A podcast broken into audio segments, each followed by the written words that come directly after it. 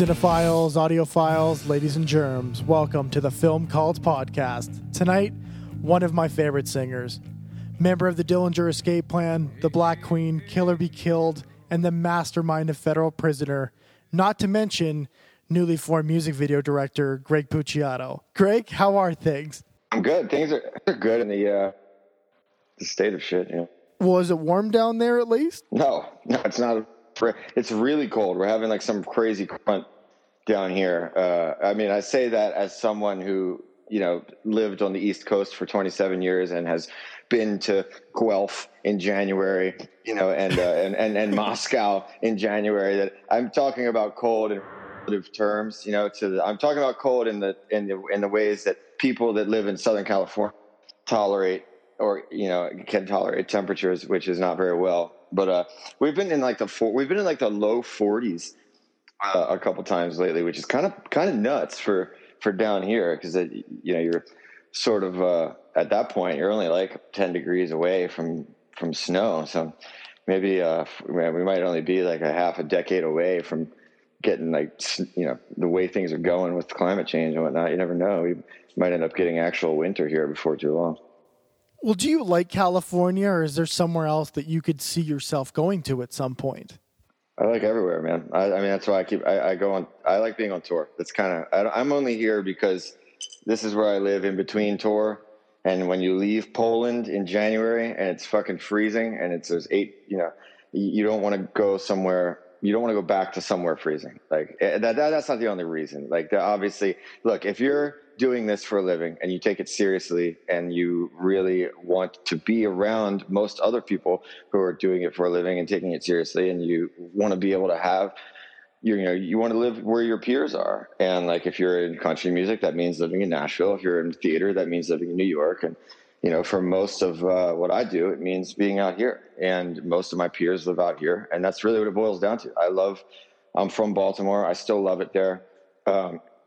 You know, in an ideal world, if I had more time, I would probably bounce back and forth between here and Baltimore. And I think that's what I will do. Like, you know, on a medium timeline is I'll probably end up trying to split my time, but right now it's like it's hard for me to get away from here just because of how much I do and how much I have going on revolves around being out here when I'm not on tour. So, well, you mentioned tours, and how much planning had you done for this solo and Killer Be Killed tour to promote these albums? Was there anything in the works early January, February before the world shut down?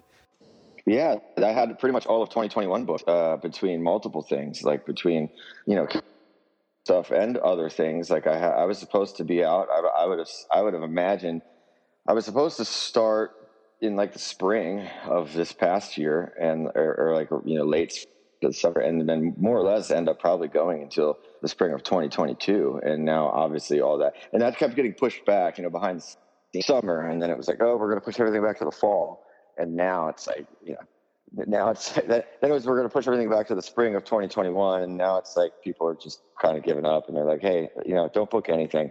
No one book anything until we know what's going on. And realistically, I don't think anything's going to happen until the beginning of 2022. And in terms of actual touring, there's probably going to be fly-ins. You know, you'll be able to fly in and do like a couple things, like one-offs and festivals or something. But it's going to be really difficult to string together a tour the way you would be able to otherwise until every single place is back to full capacity venues.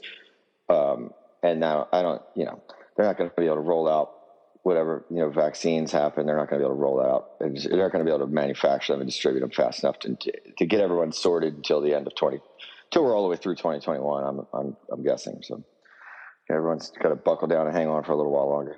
Well, I was talking to Jesse about this, and he was saying that you guys were really excited to go check out local acts and just hit up the strip and see what, like, new artists you guys could find. Are you still trying to find new music right now, even with live shows being put to hold?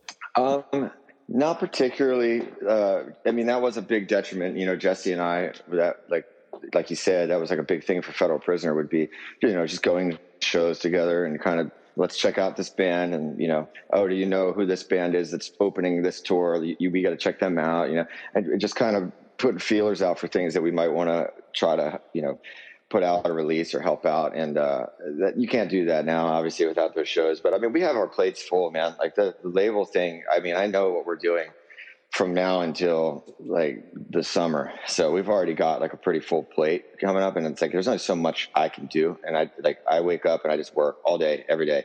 And like between like the different bands that I'm doing and the collaborations that I can't even talk about behind the scenes and stuff that's happening that I, you know, because people only think about in terms of things that already exist. So, you know, before I have a solo thing, people think that it's, you know, I'm working on Killer Be Killed or Black Queen, and then it's like, oh, he's got a solo thing. So people now, they're like, okay, he could be working on Killer Be Killed or Black Queen or the solo thing. And it's like, well, you know, there's other shit that's happening that you don't even know about, which there is. So and you add that to the things that already do exist, and you add that to the, you know, the Federal Prisoner thing, and the fact that I'm involved in every single facet of every single thing that I'm involved in. And it's like, I don't have any fucking time, man. So we're already, just on the Federal Prisoner front, we're pretty loaded up between now and like late spring or early summer. So if something happens to, you know, I'm not going out. I'm not aggressively going out and trying to put more on my plate right now. If that, you know what I mean?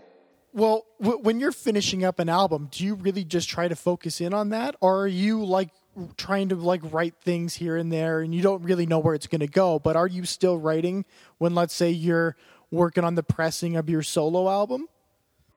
No, like I have a pretty, it's hard for me to put into words, but I have a pretty good way of like, you know, there's like kind of like a bunch of stuff happening, and then I focus on one thing and I block out everything else and I get that thing done, and then I let it go completely, and then I go back to the kind of amorphous blob of stuff that's happening, and then I see what the next one, and I kind of look and see which one is coming the most into focus, and then I hone in on that one and I block all the other stuff out, and then I repeat, you know. But so I've kind of got like what I in my mind imagine as being like kind of fuzzy looking things that are in various degrees of distance away, and then there's a thing that's like you're working on that is in sharp focus that you're just getting to through, and you're, you know, you hone in on it, and then you set it aside and you look out into the distance again, and you see which one of the other fuzzy things is the closest to getting a little bit sharper. And then, you know, if your enthusiasm matches up with that, because you have to go where your enthusiasm goes, or else it's going to suck. So if you see the thing, you know, it's pretty much as soon as I'm done one thing, I know where my enthusiasm is going, and then I just go in that direction primarily, and then I just knock them off. You know, I'm just like, got two or three things cooking. You figure out which one you're the most enthused about, and if that lines up with it starting to become a little bit clearer, and you kind of reach critical mass with it, where you've got enough in there, you've got enough parts and enough things and enough songs, or enough whatever the nature of the thing is, you've got, so all the ingredients are in there, and you feel like it's possible for you to put in like a big push to get it done, then I just hone in on it and I block everything else out. Did the writing for this new Killer Be Killed album come at a quicker pace this time around because you all knew each other this time and you've worked together, or was it still a pretty long process still? I mean, it was long in the way that it was long because of the amount of time that we had to take in between each time we saw each other. But when we were together, we moved really quickly. So, you know, we started writing. I mean, there's stuff. There's some. It's hard to tell because there's stuff on the record that's from a long time ago. Like one song on the record is from like 2010, and then you know, but everything else was written kind of together. And those times where we got a lot done. So it's like we get together for 2 weeks, we get a shit ton done really quickly, but then we don't see each other for another 5 months. So, but in those 5 month interims, I wouldn't even listen to the stuff. Like I wouldn't, you know, I just sit it aside and I go, we'll work on other stuff, you know, cause you'll just drive yourself crazy listening to something that you can't actually work on at that moment because you can't see the other guys for another 5 months. So what's the point? You know, you just do what you do, sit it aside, come back to it later. When we got to a point, you know, okay, we've got 11 songs. Absolutely. These are the ones that are going on the record. We're definitely at a point with them structure wise, where if we got in a studio, we wouldn't be wasting our time and money. Then you book studio time and you know, you you get it done, you know, and you do the same thing that I was talking about before, where you go into the studio for 2 months and you don't think about anything else. I don't think about other bands. I don't think about solo stuff. I don't think about the Black Queen. I don't think about whatever else is happening at that time. You just get in there and you block everything else out, and then you get, you know, you just get it done. You're becoming increasingly more involved with the visual side of Federal Prisoner. Was this something that you always wanted to do, or right. did you kind of just fall into it? I just fell into it. Like, a lot of it had to do with Jesse too. You know, like, I feel like I've always been a creative person. When I was young, I was into visual arts too. And I remember distinctly having to sort of make a decision when I was young based on the amount of time that I had, that I couldn't really pursue both. You know, when I was a kid, I was really into like drawing and stuff too, and visual arts, and I loved film, and I loved the idea of filmmaking, and I loved photography.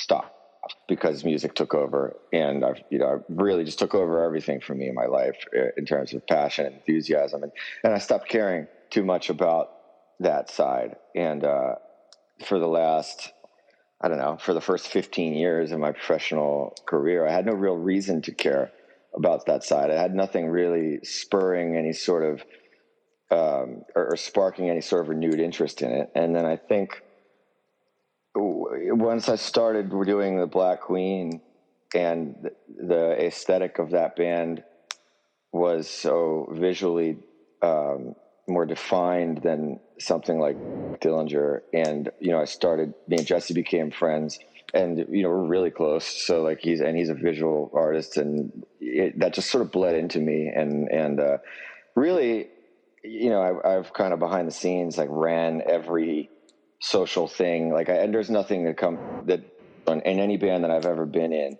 that's ever gotten public visually that I wasn't, you know, good through. Like, any band's Instagram or anything that gets posted in visual form, anything I've ever been involved in has gone through me. And over time, you just start to develop, you know, a little bit your aesthetic and your control. You become more controlling of it. You become more protective of it, and you choose to get more involved in it creatively. And I would say, yeah, kind of around the time, you know, I just started to get more back more into photography more. And, you know, we made some videos together that were out of necessity, and they were really, I don't know, we had a lot of fun doing it, and it just kept on going for me. It all kept on, like, you know what, you have an opportunity as an artist to kind of get your fingerprint out there in every single thing that you touch, every single thing that you do, whether it's playing an instrument on your record, or singing on your record, or what kind of microphone you use, or the tones that you choose, the way that you, you know, filter or treat a picture that gets posted on your Instagram, the way, you know, what your videos look like, what your albums look like, every single thing, your merch that you touch is an opportunity for you to leave behind an artistic fingerprint. And for me, that's all really important, because one of my things I hate the least, or hate the most, is being misrepresented, or feeling misrepresented, or feeling that I missed an opportunity to kind of like leave my scent or fingerprint on something. And that's what creates your feel. That's what makes things feel like you, and not like a product, and not like a company, and not like a marketing team, is to really just get your hands on every single thing and develop your feel in every single way, so that no matter what something sounds like genre-wise, or whether it's different bands or different mediums, it still feels like you. And so, yeah, that's anything you release in any capacity is an opportunity for you to do that. That's not lost on me. I saw the Black Queen back in LA at the Union show, and what you did with the black and white lighting, it to me as a filmmaker, it's what filmmakers have been trying to do for 100 years in cinema. You did it in one night in LA in a basement, essentially. What films were inspiring you as a youth? Like, you, man, it's just, it's so crazy to go to a Black Queen show and see like what filmmakers have really been trying to do for 100 years. Oh man, I don't know. I can't answer that question, man, because I'm not like a giant consumer. Like, and when I was younger, I used to just bullshit answers to this and just say that I was into stuff, because it's like people just want answers, and I would feel guilty for not being some sort of historian or something. I don't necessarily like absorb a lot, man. Like, I don't really absorb a lot of other people's output. I'm not like a historian. I'm not like a big deep diver of other people's stuff. And like, I don't know a lot about metal. I don't know a lot about I'm not like a big, you know, cataloger or you know, historian of genres that I operate in. Like, I don't like know much about, like, I couldn't rattle you off a list of black and white filmmakers or photographers that I'm a fan of. Like, I'm just like an outputter, you know. I just like, I kind of just absorb what I absorb from like a really abstract, in a really abstract way. And then I just output, and I know what I like, and I know what feels good to me when I'm done with it. And then I just put it out, and it's kind of up to other people to categorize it or tell me what it, yeah, that feels like this. And that seems like you were influenced by that. And I'm like, yeah, sure, man. I don't know. Like, I just do what I do. And I like the way shit sounds, and I like the way things look. And I know that they feel like me or they don't. That's really it for me. It's like, does this feel like me? Or does it feel like when I look at it, am I like, that's badass? Or when I write it, am I like, that's how I feel? Is this what I feel like? Is this feel the way I want it to? Does this look the way I want it to? And like, I just know what smells off to me and what is good. Like that's really it. Like, I know it's like anything else. Like, you're dressing yourself every day. Like, I don't care about like fashion in terms of like learning the history of it. And like, someone might be like, oh, you're really into, you know, kind of like military punk. What? I'm like, yeah, sure, dude. I don't know. I just put these fucking jeans on because I like them, and I like these boots, and I like this beanie, and like, I don't know. Like, I know how I want to look, and I know what feels good to me. I don't need to know the history of every goddamn thing, you know? Well, you've got the pressing and distribution thing pretty down pat for vinyl, and even for print materials this point with Federal Prisoner. Can we expect you to try to tackle some feature films or Blu-ray releases at any point? I would love to. Yeah? Yeah, absolutely. I don't think there's anything off limits. Like, Jesse and I have talked about that for a couple of years now. Talked about, you know, trying to make, maybe doing some sort of longer form, like art house type of film. And it's just, you have to wait until the spark is there. You know, I'm not like, anything that I've ever done that's, I feel, has been worthwhile came from a really natural starting point. Like, it came from like a point of just, it just showed, the excitement just showed up, and it wasn't like you chose it like a project, or, you know, I didn't choose to make a solo record. I didn't choose to write a book of photography and poetry or whatever. Those things just happened, and I just got out of the way of them and let them happen.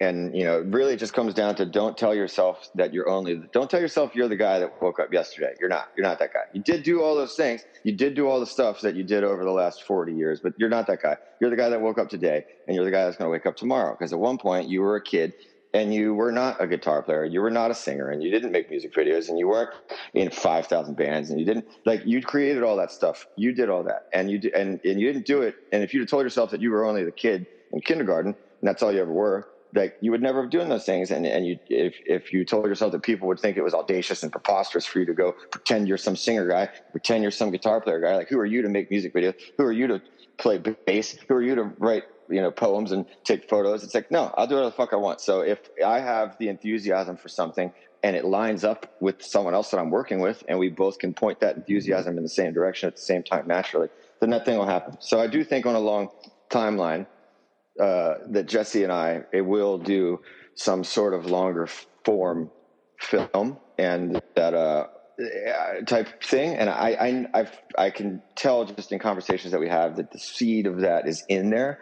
It just has to start to grow naturally. And like I said, when I started writing songs, it became the solo record. I didn't sit down and go, time to write a solo record for, you know, sometimes for strategic reason. I just was writing songs, and they didn't fit in anything that I had. And I wrote enough of them that I was like, I guess this is a solo record, you know? So I think, you know, you just get out of the way, and don't tell yourself, you know, don't limit yourself to what you've already done, and let the adventure continue, and it'll take you where it needs to go. When you were having ideas in the early days, how hard was it to like get them across? Because didn't you have to go through like 1,000 people at the record company to like get anything done? Now you can just release a Psych Tea in September, and fucking you don't have to go through anybody now. Well, yeah, it's great because we can operate really freely. And even when I look at something like the leak of my record, that record leak would have been just an enormous ordeal to get everything, like, to pivot. If we were attached to like a record label that had a ton of moving pieces, you cannot pivot quickly ever. You can't get anything done quickly ever. And, you know, I have friends that are in gigantic bands and or bands that are wrapped up in like tons of heavy management and labels, and there's 8 million people on every email, and it's a fucking nightmare. It's a nightmare to get anything done if you want to move quickly in any way, whether it's like making a shirt and putting it out, releasing a song, deciding that you want to do something on the spur of the moment, changing your mind about something last minute, like, which I do all the time, or kind of just fly by the seat of my pants last minute about things a lot, and make really last minute choices about things. And you can't do that when you're operating with all these other people and all these other people's money, and there's 8 million people, and every day they like to have everything planned out and scheduled. And if you tell people that the thing you were going to do next Wednesday, you're actually going to do today, it just like, it won't happen. They like 30 people need to be on these emails, and it's just like, everything sucks. So like, you know, now that we have something that I can fully control and can move quickly with, like, there's nothing I can think up and do that just won't happen, you know, if I want it to happen. And that's really freeing. You know, sometimes it's exhausting, and there's times, you know, for Killer Be Killed, for example, when I'm really happy to have people at Nuclear Blast that do things that I don't feel like fucking doing. And like, but I know enough about it from this end now that I'm aware of everything. Like, if they told me something wasn't possible, I would be like, no, it is, you know, I'm aware. It definitely is. I've done that already. So, you know, figure it out. So you can be a little bit more aggressive with people once you've done all the things, you know, once you've had your hands in every aspect of making a record, you can kind of heavy hand a label situation if you're in one, because, you know, they can't fucking tell you what's not possible or what they can and can't do. 'Cause you could be like, no, yes, you can figure it out. Well, speaking of the leak, is this making you approach release dates in the future a little bit differently? Have you even like thought about how you're going to release stuff now because that happened? Or do you think that that's just a pretty rare thing to happen? It's very rare at this stage, yeah. I mean, he was on a press list, and a publicist that was the first person in 20 years that she's had on her list leak her record. So it's super rare now. Everything's watermarked. Everything is traceable immediately. Like, we knew the name of the guy, the publication, we knew that within 10 minutes of finding the source leak. So I'm not going to let that change. I'm happy to adapt if there's a problem, you know, because there's no such thing as a problem. The problem is you not being able, and so the rain's not the problem. Your inability to change your plan is the problem. So I'm just going to do what makes sense for each release. You know, there's times when releasing something, you know, doing a surprise release, not having like a long lead and not having like a preset release date would best serve the output, and would best serve the situation and the climate of releases, you know. And there's other times where having a long release time and having a release date that's fixed, set in the future, makes sense. So you just kind of do what makes sense for the individual release. And I would never change my plan based on like a potential variable. Like, you don't, yeah, it's like saying that you're not going to make a plan to go on a picnic because it might rain. It's like, well, just make your plan, and then if it rains, fucking figure it out. I read that you spoke to Mike Patton when you were coming up with Federal Prisoner. What kinds of advice did he give you? And were you grateful to like have somebody that you could go to like that?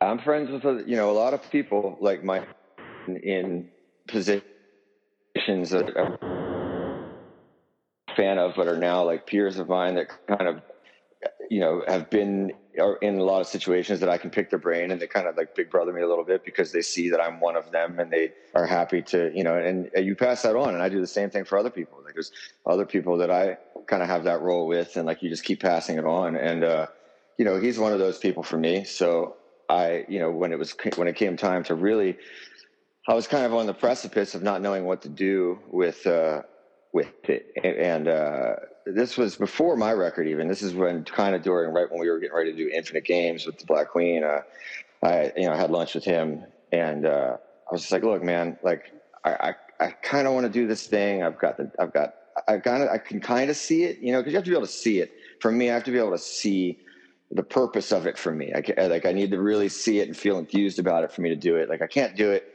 Like, I'm, I have an inability to do things that I'm not excited about, like genuinely. Like I don't care if it makes me money. I don't care if it's going to be advantageous to me career-wise. Like I just won't do it. Like I just won't show up. I won't call the person I'm supposed to call. I won't do the thing I'm supposed to do. Like I just will not do the thing unless I'm genuinely excited about it. And so I needed to kind of find my motive, you know, for and find my inspiration for Federal Prisoner. And I had it. I had the name and I had the idea.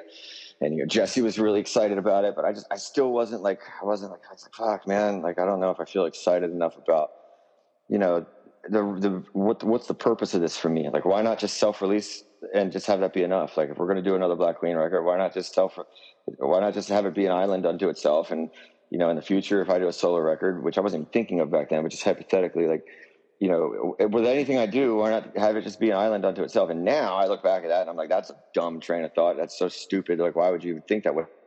I just didn't see it. And, you know, I talked to Mike and you've been in every situation known to man. You've been on major labels. You know, you've put out big sounding records on one, you know, little indie labels, and you've put out, you know, and you formed, you know, Ipecac and done stuff on Ipecac. Like, all that being said, like, give me some pros and cons as to, you know, because he had been at this point. He had been at the exact point. Like, he, you know, when Bungle, where Faith No More ended and Bungle was kind of on, you know, over at the time, and right before that first Fantômas record came out, he had exactly the same situation that I was in, where he had the first Fantômas record and he didn't know what to do with it.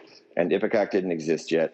And he was kind of shopping it to labels and kind of talking to some people and thinking about self-releasing it and all these other avenues. And then he formed Ipecac, and now they're, you know, they're here, they are 20 years later or whatever. And I was like, hey man, I'm kind of in the same spot. And he was, you know, pretty much with zero, me and Jesse both, we sat down with him and without pretty much any hesitation whatsoever. Like I would never forget it. Like he was just, it's just like, do the label thing. Don't ever, you'll never go back. You'll never do anything else unless you fucking have to, for some reason, you know, like there's some other label out there that might be better for something you're doing, or maybe you need an amount of resources for something that you can't figure out how to get without making a deal with someone else. But like, once you do this, you're never going to go back, and it will create, and when you form it, you'll understand. And then suddenly it'll make sense, and you'll be like, oh, now I can put out this, and now I can put out that, and you'll become more passionate about record making. You'll become more passionate about owning your shit, and you'll become more passionate about, you know, rights and percentages and all these things that you're already intolerant of from other labels, or else you wouldn't even be thinking like this. Like, once you go down this road, you know, if you build it, you know, build the house, and then once you have the house, you'll want to buy furniture, you know, and I'm going to do it. And we have the same publicist, as you know. So, like, you know, Monica, who is my publicist over here in the U.S., like, she's, you know, been Patton's publicist for a long time. She was, you know, told me the same thing. She was just like, look, you do this Federal Prisoner thing, you're going to see it. As soon as you call it what it is, and as soon as you get it going, you're going to see it, and you're going to see the purpose of it. Just do it.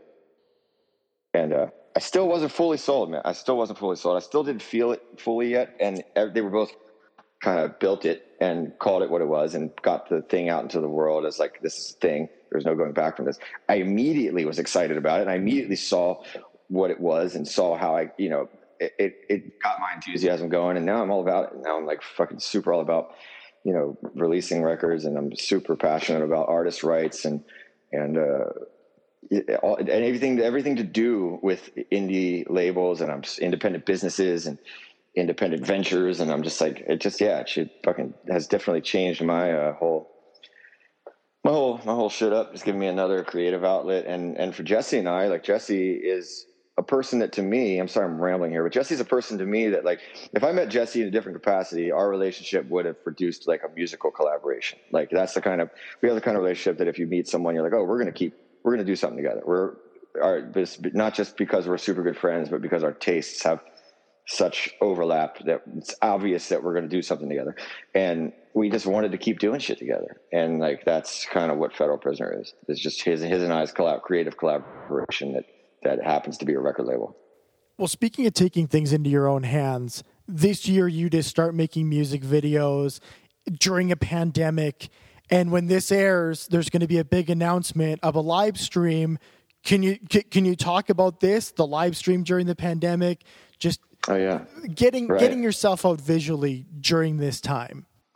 Yeah, I mean, we did a bunch of videos for The Black Queen too, so it wasn't new, like videos for Fever Daydream and stuff back in like 2015 or so, and like it's just something creative. I mean, I enjoy art and being creative, and like it was making videos was something that was, you know, Jesse and I, like, we just kind of do it out of like necessity. We wait until like 3 days before we've already committed to a premiere and we have nothing, and then we just this is true, sometimes it's like 24 hours before. Like, I think A Pair of Questions was like 24 hours before. Like, there's times when it's been like, you know, we're up editing at like 6:45 in the morning still, and we're supposed to email file to someone at 7, and like, you know, that's kind of just the way we've operated a little bit. But the live stream is already announced by now, and it's called Fuck Content, and it's coming out on December 11th. And I was resistant to doing one of those two. I kind of was just like, I'm not going to do any of that kind of stuff. I'm going to wait until touring comes back, and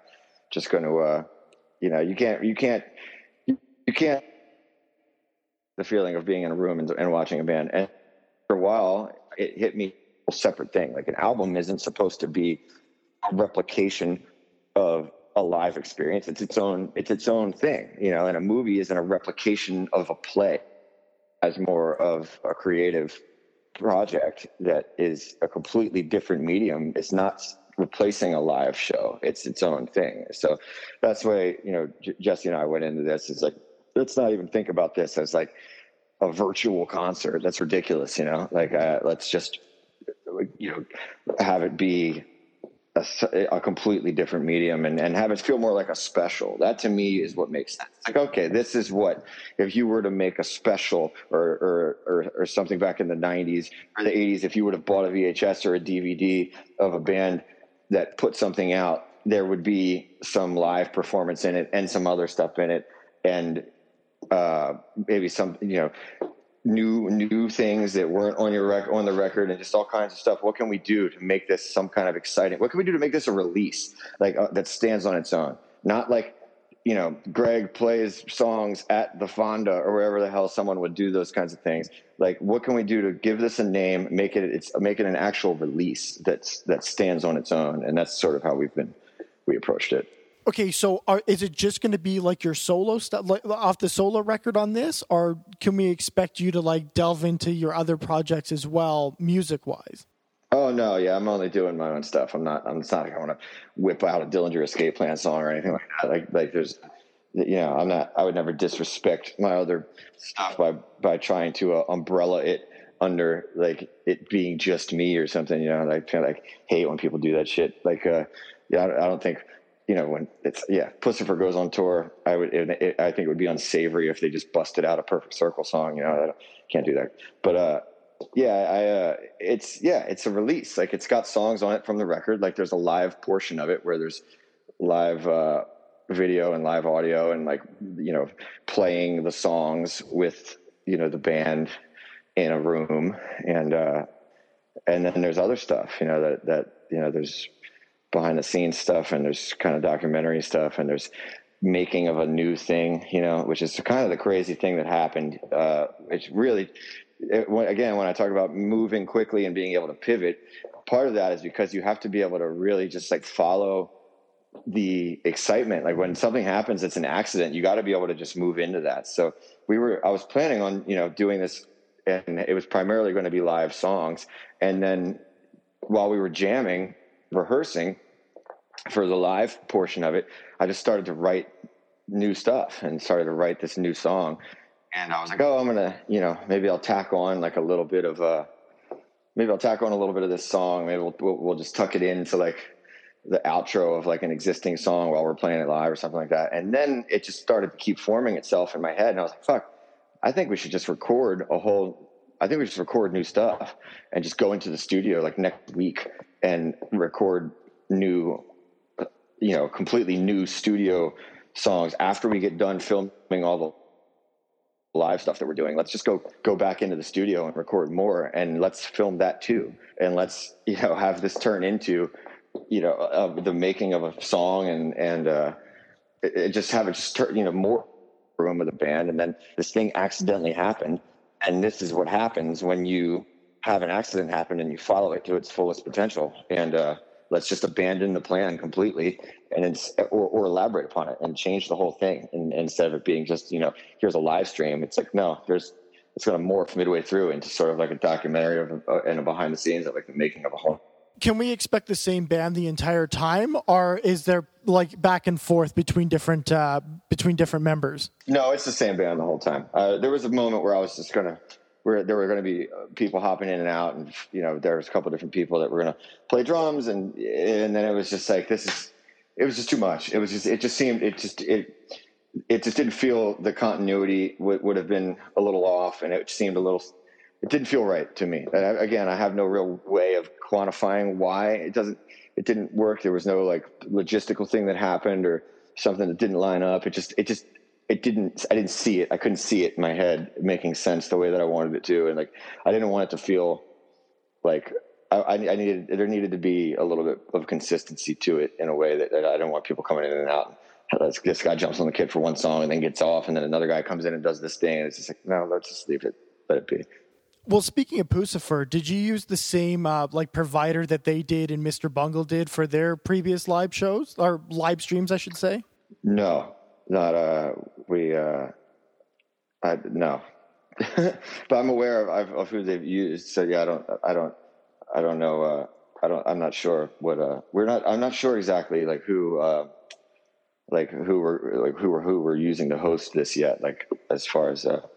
Like all that stuff's still being ironed out. Like I'm not, I leave that kind of stuff to, I've got a couple people that are helping me like project manage it, sort of thing. And I'm just like, look, I need to be left alone. It's like I put people in place so I don't have to do all of that kind of shit anymore. And I'm just like, let me be. I'm gonna do what I want with this creatively, and I'll get it to you, And Jesse and I will do all the creative stuff, and I'll sort all that out. And then, I'm hired, project manager guy.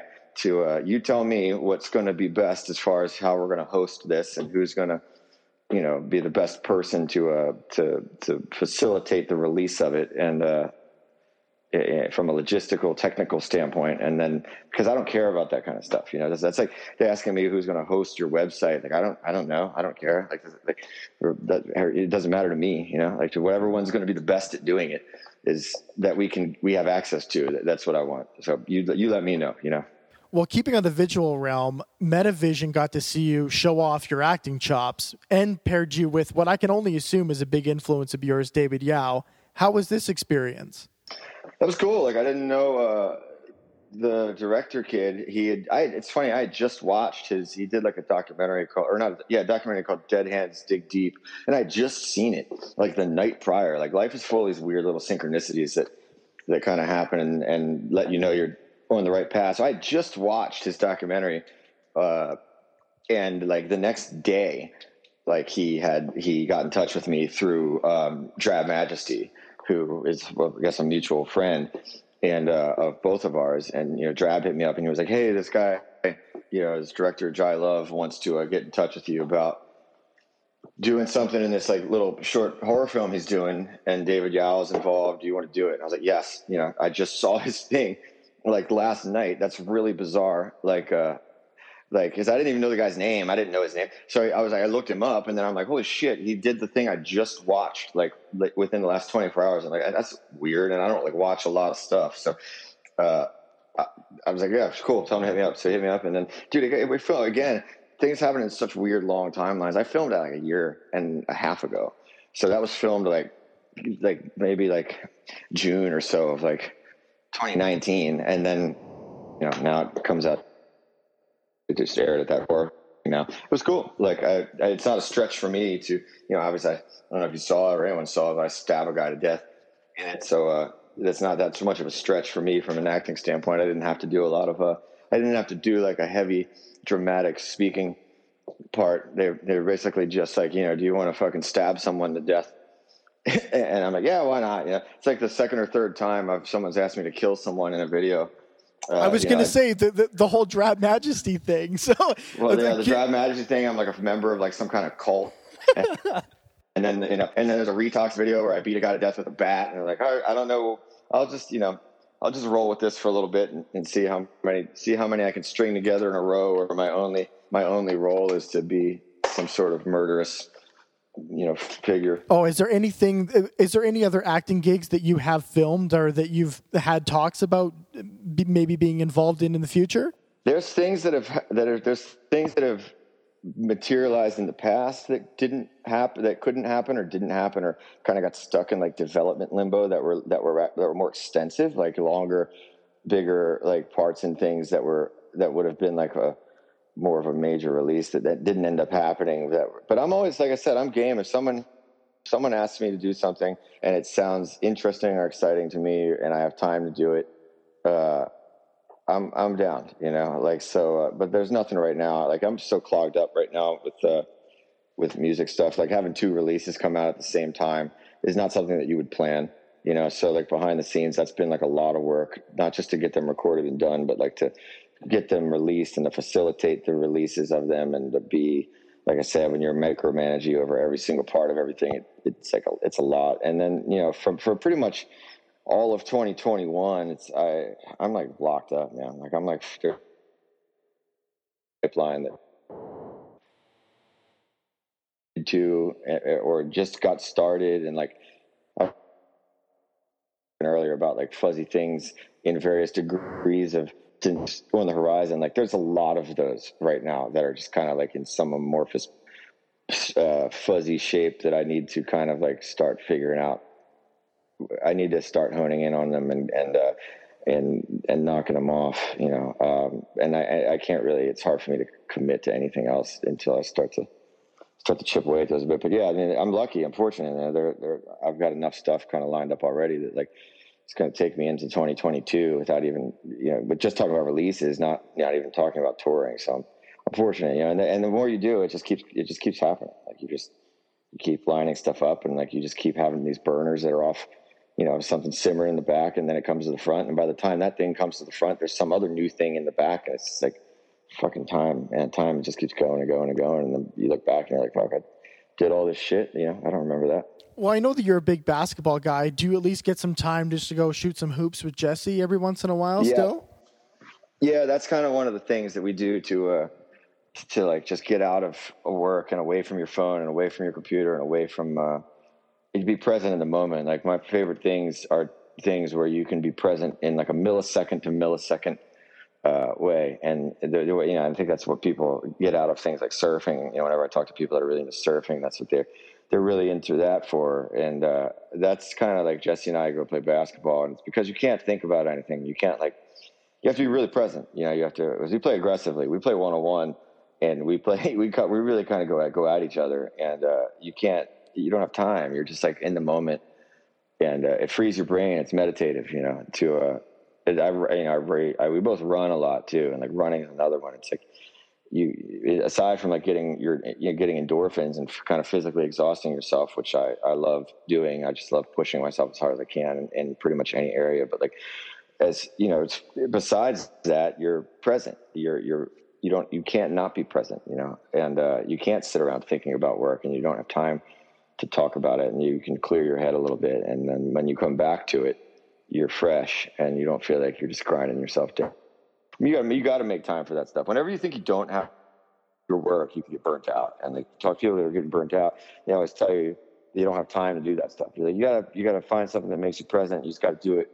Take an hour, take 2 hours and do it. And they're just like, I don't have time. Like, you, what happens is you do that thing, and then you end up moving so much faster in the thing that you were working on that it benefited it. You didn't detract from it. You didn't take away from it. It's not, you're not taking time away from work to go do that in a detrimental way. You're going to end up coming back to work way fresher, and with you moving at a way better speed with a higher caliber of output.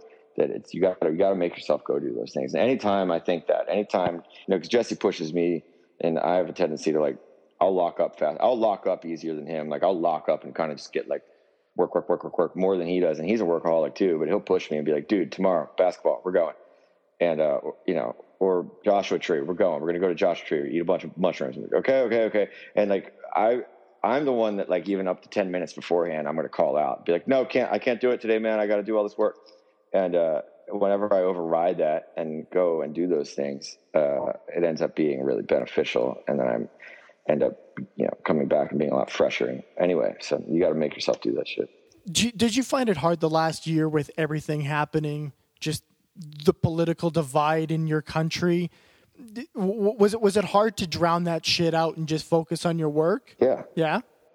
Yeah, it sucks. It's the first thing you think of every day. I can't – the political thing. The coronavirus thing, you know, it is what it is. Like, I don't – we're not all – you know, the first couple of weeks were weird because you don't know exactly what it was. And you're like, oh, is this it? Is this the end of the human race? Are we all going to be just dropping dead any minute now from, like, this crazy, you know, thing? Or you don't – and once they kind of realize that, like, you know, it's not going to go down that way. Like, the stress from that has – I mean, it sucks. You know, like, there's things that suck about it, like, every day. It's like – but it's manageable.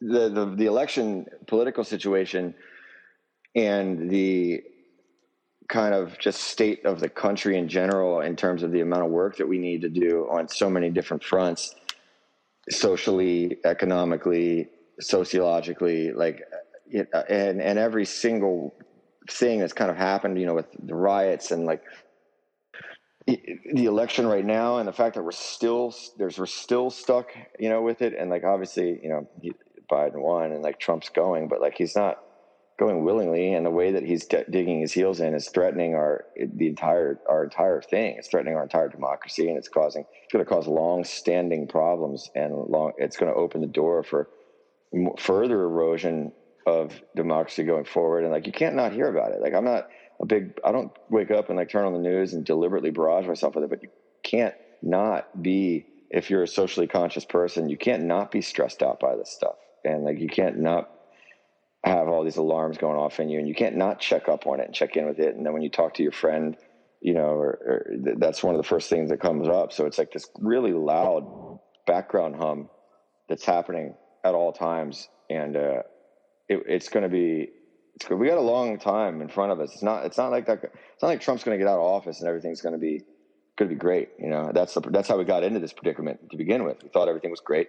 You know, we had a black guy in office. You know, we have gay people getting married. We have weed starting legal everywhere. Everything's great. It's not great. There's a lot of people. There's a lot of discontent. There's a lot of shitty backwards ways of thinking. There's a lot of economic disparity. There's a lot of, you know, police brutality, unlawful imprisonment, you know, problems with education, problems with, you know, healthcare. There's all these problems, you know, and there's a lot of people that weren't feeling heard and that didn't have trust that the political system was working for them. And that's how, you know, we ended up with a con man game show host in office anyway. It like was because a lot of people, not just, you know, fringe weirdos that believe in Bat Boy and like the National Enquirer and conspiracy theories. It's not just those people. It's a lot of people. And like, we have to figure out, you know, you got to face the reality. Those people are all still going to exist. Their feelings are still going to exist, whether or not the conclusions that they've drawn are correct or not, or the reasons for why they feel the way they do are correct or not. Their feelings are still there, and the way they feel is still there, and they're still there, and their ideologies are still there. And we've got a long road ahead of us. Like, and we've got a lot of shit that we have to deal with that has been brewing since the Civil War, since the Confederacy, ideologies that are being passed down, systemic ways of operating that are being passed down that were never gone. They just didn't have a name anymore, and they didn't have someone validating them anymore. And now they're out for everyone to see, and they're not going to go away. Like, it's going to be a decade plus, more than that, of trying to get this, you know, to a place where we don't end up being a failed state or a failed nation experiment. And, you know, it's just going to be something we have to live with. We're going to just have to live with how loud all these alarms are, and live with the fact that if you know, that's just the result of us not dealing with it before. So, you know, I don't find it to be difficult to be creative. It's just, like I said, it's like, there you just deal, you know, you deal. I'm not a person that gets my creativity from the outside, you know, so like it all comes from from inside. So I don't, you put me in a different room, put me in a different, change the wallpaper. I'm not one of those people that believes if you go to a cabin in the woods, you're going to somehow magically write some other thing. Or if you, you're in some destitute environment, you're going to write some other thing. It's like, it's coming from in you, you know, just that's going to happen regardless if you're a creative person, but it is outwardly annoying. It's not even annoying. It's just present. The noise, the volume level of everything wrong in this country is very present. Well, I'm curious, do you think that people are doing enough? And do you think that the uprising on the streets are actually leading to something? Or do you think that more needs to be done? Frankly, right now, not even just the next decade, which it does, it most certainly does, but should people be more present right now, do you think?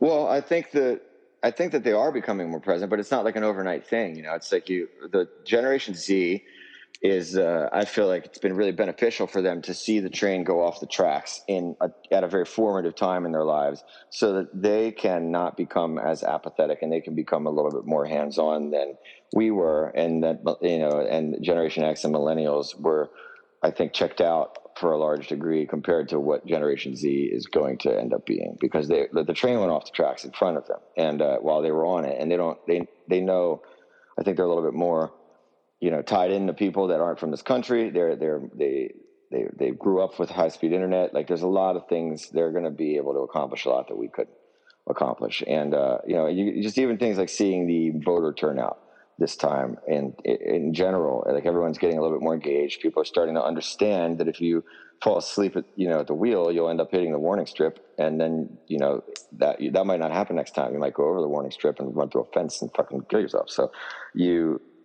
this has been like a real wake-up call, and I think it happening, you know, we were all distracted. Everyone was distracted by constant entertainment, being able to go out constantly, having endless a barrage of input and movies and social media and music and stuff and entertainment distractions. And like, no, then you could sit home. Then you're sitting home and you have nothing to distract you.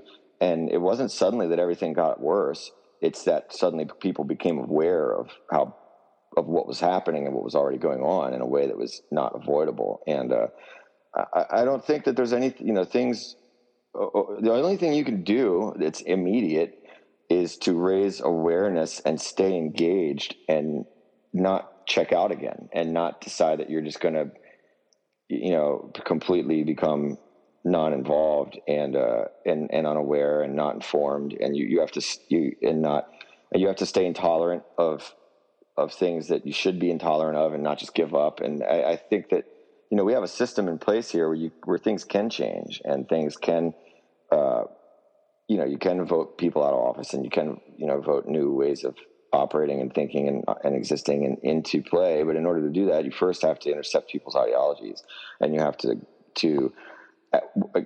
make people engage in the process, and people have to believe that their individual voices can combine into a collective that can be heard, and then they're not all just futile individual voices, that on a large enough level you can induce change and you can create the world that you want and you can create the society that you want through engagement. And the people have to believe in that first, you know. So that's step one, and I think that this is at least the catalyst for that. You know, there's certain conversations that we shouldn't even be having anymore. We shouldn't even be talking about abortion. We shouldn't even be talking about global warming. We shouldn't even be talking about healthcare. We shouldn't even be talking about education.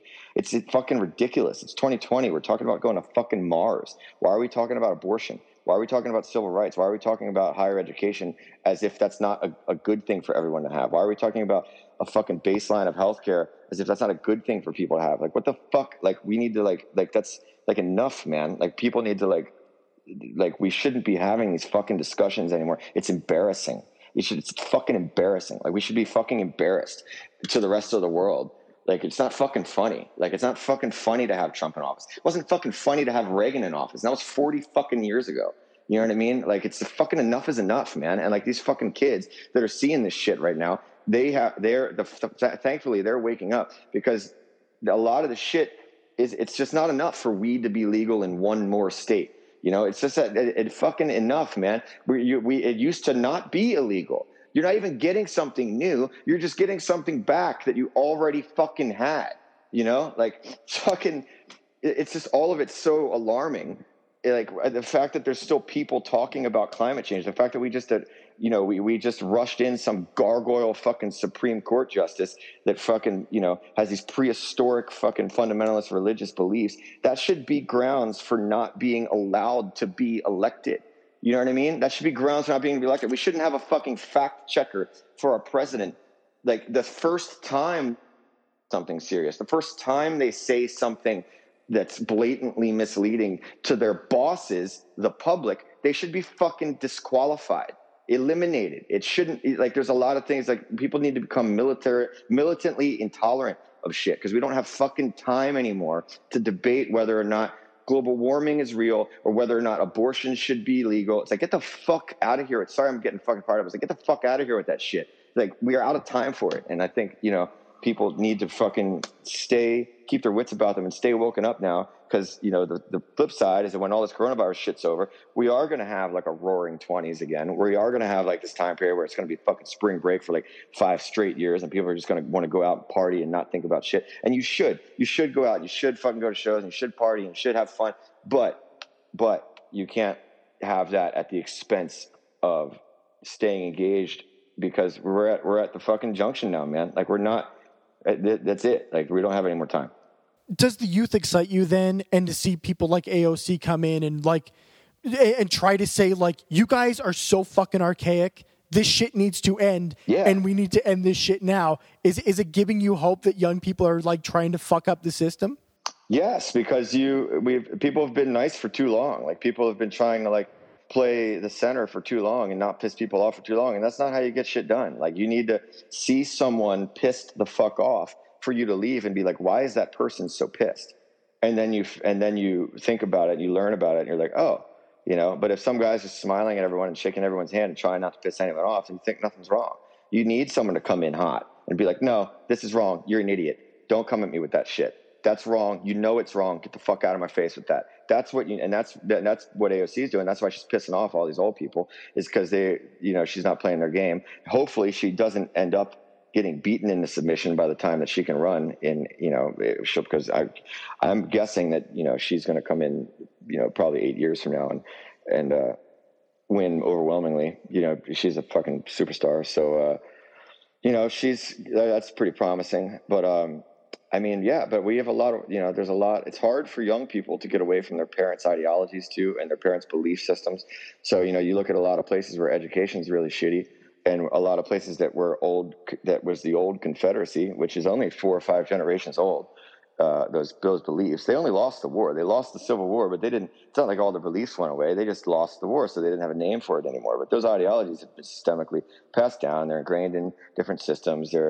If you're a kid, your primary influence is your parents, and if you have a school system that sucks and you're not getting taught properly, you're not getting cultured, and you're led to believe that Europe and Canada and everywhere else that has, you're given these blanket statements about socialism sucking and capitalism being great, and it's like it's like there's no such thing as pure capitalism or pure socialism anywhere. Like, you're just led to believe when you live, you know, in these places that all these other places are just like rotted out socialist hellholes. But it's like, that's because your fucking yuck parents have never left your fucking neighborhood, and they've never been to fucking, you know, any of these places. They're just repeating these bullshit lies that they hear on, you know, whatever right wing news station they listen to, and they all sound great in theory. That's why these people keep believing them. They're just like, yeah, I don't want anyone taking my hard earned money, and I don't want immigrants coming and taking my job, and I don't want, it's like all these things that if you're, you know, not that smart, they're like, oh, that sounds sound, you know, that I wouldn't want someone doing that to me either. I don't want to lose my hard-earned money either. Like, and like, you just start, they just parrot these things that on paper sound like they make sense, but they don't make sense. That's not how things work. And, you know, you gotta intercept these ideologies at a young age. So I do think that young people now have been intercepted in enough of a way to jumpstart some sort of shift that should have frankly started. You know, it's like, that's why they're obsessed with the 90s too. It's like the dream of the 90s kind of just petered out, you know, over like the last 20 or 30 years, and I think it's kind of like picking back up now, like this kind of like activist social awareness, you know, social justice, we're going to change shit, we're going to, you know, and for whatever reason it just didn't happen, and people got complacent, and 9/11 happened, and like everyone just got thrown off track. And then, like I said, we've got Obama in office, and, you know, regardless of what, you know, Obama was cool for obvious reasons of like glass ceilings breaking, you know, for people of color. And that was inspiring, but ideologically wasn't, you know, just a centrist, just too, you know, wasn't too much of a difference between a Bush and an Obama. It was not a whole world difference, man. It's like different costume, you know, and like I said, it breaks certain ceilings from, you know, racial perspective, but he didn't come in super hot, you know, but you look at people now, like you look at someone like AOC and like, you know, look at how much, you know, people rallied behind Bernie. And it's like, I think people are starting to wake up a little bit now to the idea that like all these things that people thought would be a really bad idea. It's like, you know, maybe having good education for everybody isn't going to be the worst thing in the world, you know, or maybe having billionaires, you know, not be able to become trillionaires isn't the worst thing in the world. You know, like these are things that are like, we shouldn't be talking about this. Why are we talking about abortion? Why are we talking about God still in politics? You can believe whatever you want to believe, but you shouldn't be electing Supreme Court justices to life terms who have fundamentalist religious beliefs that are in direct conflict with being able to make reasonable choices for constituents. Like, it's not like, come on, man. Like it's fucked, dude. We're going to get left behind. You know, like I said, trying to get to Mars, dude. Why are we talking about this still? You know? I think what makes me happy is that like guys like Eugene Debs in the 1910s and 20s were essentially the Bernie Sanders of that day. And the young people didn't really realize what he was doing, and it kind of got squashed. It is refreshing that the young people are gravitating to what Bernie and AOC and everybody is doing now. It's good. And it's good that people are finally waking up, I think. The other thing that I think is important, and that this is something that I think that the left does wrong, that I want to say, is that it's important that you stupid, because that's a lot of the problem with progressives in general, is that they're going to get together. You only speak to other people that are progressive, and you kind of just act like the other guy is stupid. And you say this guy that believes this thing and this other thing is an idiot. He's not an idiot. He just hasn't been exposed enough to something to change his mind, or he's too old. He's never going to change his mind. But these people aren't dumb. Like, they're not dumb by nature. They're not stupid by nature. And the last thing you want to do is make them feel like you're some elitist that's looking down on them and calling them stupid, because that's what they already feel. So when you go out of your way to make a big scene and act like like your fellow neighbor is your enemy and that your neighbor is the idiot, he's not the idiot. Like, the idiot is the person who is in the position of power and a position of influence. Like, that's the enemy. That is falsely educating that person and misleading that person. Because most people, whether it's right or wrong, will just go where you point them towards, and they'll believe what you show them, as evidenced by all the Trump shit and how many people believe all the infinite lies. They don't even care whether or not.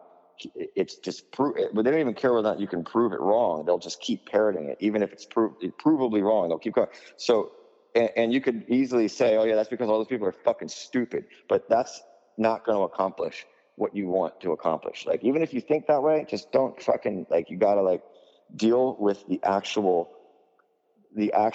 place that the information's coming from. Figure out how to intercept that on the way to those people, intercept those people, you know, at a young age before they can get hit with that, or take down the systems that are spouting out those incorrect, you know, ways of thinking, or, you know, those backwards ways of thinking.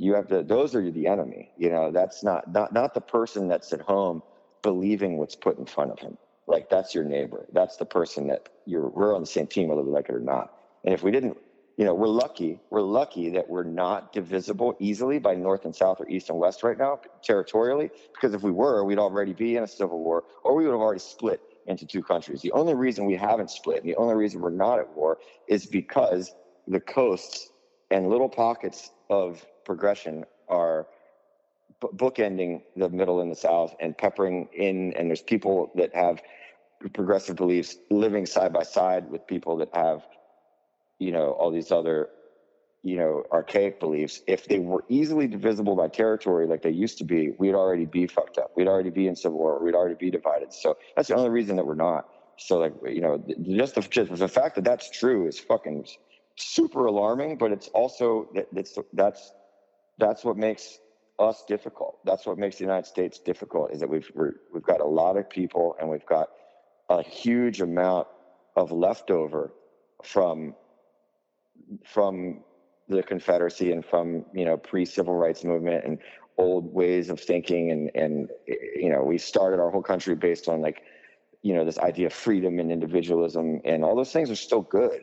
You know, freedom and individualism is still good, but, you know, we have to get a little bit more into the idea that it's not an all or nothing. It's not all or nothing. You know, it's not just purely individual versus communal. It's not purely socialist versus capitalist. Like, there's a way to make this work for everybody, and there's a way to take, and there's a way to move forward. And honestly, there's only one way to do it now. Like, we have to get to the, you know, a modern way of operating and modern ways of thinking and modern social structures and economic structures and governmental structures, and we're just not there. And we don't, like I said, we don't have time to be nice anymore. We don't have time to fuck around and act like being a centrist is the way to go and not pissing anyone off is the way to go. Like, the time for, like, intolerance is right now. Well, I want to bring this back around to music just to finish this off. Yeah. No, but hey, I'm so fucking, I never hear you talk about politics that often. That, like, dude, it gives me goosebumps that you open up to me, and it fucking means a lot. And I'm right on. I'm so happy about that. But I'm curious because I am a fan. Mm-hmm. And I don't know if you even know where it's going yet, but would you say that the next Black Queen ideas are going to be more like an EP or more like an LP in your mind right now? LP? 100%. Fuck yeah. Yeah, that's a fact. Yeah, there's album number 3 is already underway, so... That is one of the things that's in play right now. And Steve and I have always been the primary drivers. So, like, Steve and I are just starting. It took, you know, I was wiped out, honestly. I didn't see the solo record coming. So when Killer Be Killed finished and I immediately started writing, I thought that I was going to start writing the Black Queen record, and that's just not what happened. And I ended up writing the solo record, but it was really depleted me to do that and the Killer Be Killed record back to back. And I just needed, you know, some time, like, after all that, and, like, you know, to kind of regroup my the well. You know, I needed to replenish the well a little bit, and I'm ready now. Like, you know, I've got new creative stuff coming out of me now, and it feels fresh and it feels exciting. Not just for Black Queen, but for other stuff too. And it's all starting to move. And the Black Queen thing is definitely. I would say it's a near certainty that 2021 is there's going to be a third Black Queen LP. Like, I can't imagine something we would have to hit a real unforeseen hiccup in the creative process for a third Black Queen LP to not happen in 2021. That makes me fucking so excited, and I can't wait.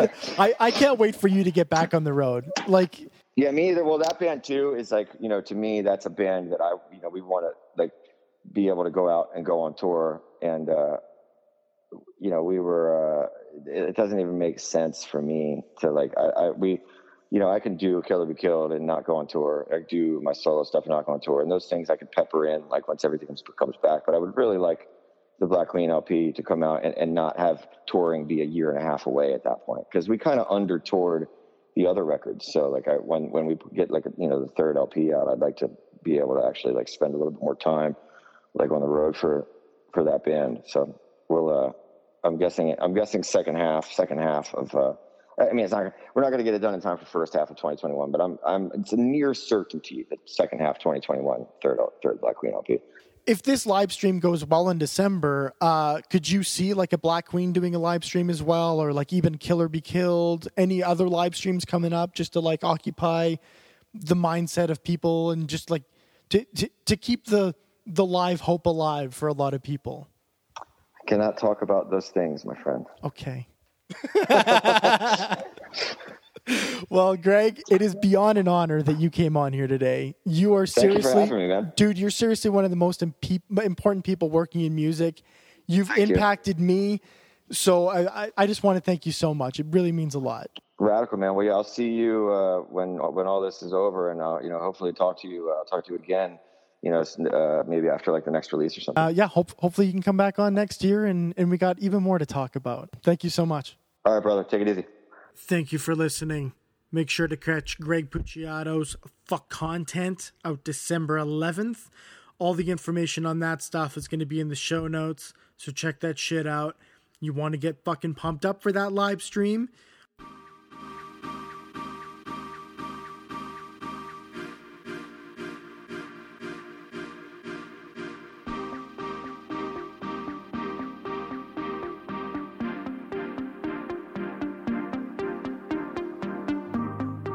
Always steady when I'm slipping.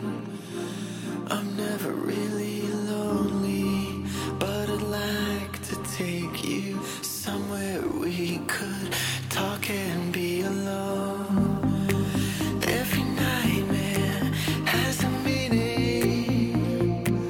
Anytime my eyes close, I make a vow to lose control and see how far it goes. 'Cause you don't feel far.